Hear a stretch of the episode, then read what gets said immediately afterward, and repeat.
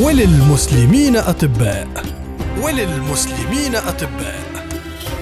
وللمسلمين أطباء مع نجوى جراي. إسحاق بن عمران. إسحاق بن عمران هو طبيب مشهور وعالم مذكور ويعرف بلقب ساعة.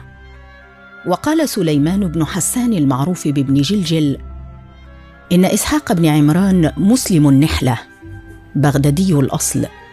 رحل إلى إفريقية في دولة زيادة الله بن الأغلب التميمي بأمر منه وأعطاه شروطا ثلاثة لم يفي بواحد منها كما بعث إليه عند وروده عليه راحلة أقلته وألف دينار لنفقته وكتاب أمان بخط الأمير نفسه فيه أنه متى طلب الرجوع إلى وطنه مكنه من ذلك فشهر الطب في المغرب وعرفت عنه الفلسفة. كان ابن عمران طبيبا حاذقا متميزا بتأليف الأدوية المركبة بصيرا بتفرقة العلل. اشتهر بعلمه وجودة قريحته. استوطن القيروان حينا. كان ابن عمران يحضر أكل زيادة الله فإذا حضرت الأطعمة قال له كل هذا ودع هذا. حتى ورد على الأمير طبيب من الأندلس. فلما كان يسمع ابن عمران يأمر الأمير بالامتناع عن بعض المآكل كان يزعم أن ذلك تشديدا منه عليه.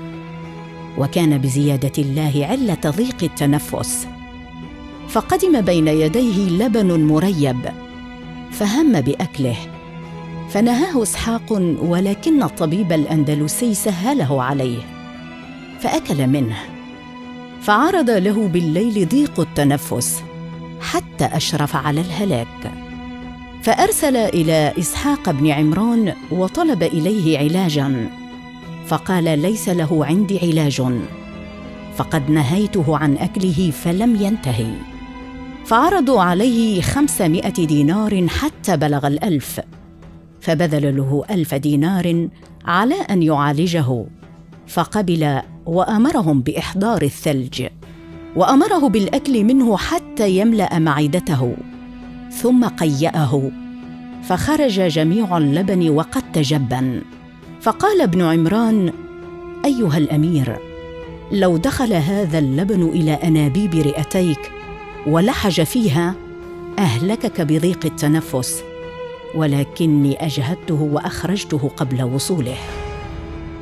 لابن عمران مؤلفات منها كتابه المعروف بنزهة النفس وكتابه في داء المالنخوليا لم يسبق مثله.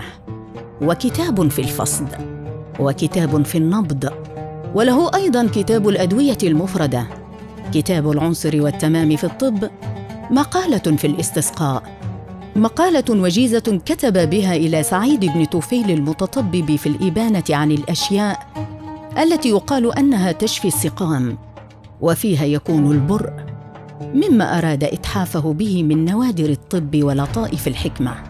مقالة في علل القولينج وأنواعه وشرح أدويته وهي الرسالة التي كتب بها إلى العباس وكيل إبراهيم بن الأغلب. وللمسلمين أطباء. وللمسلمين أطباء. وللمسلمين أطباء. مع نجوى جراي.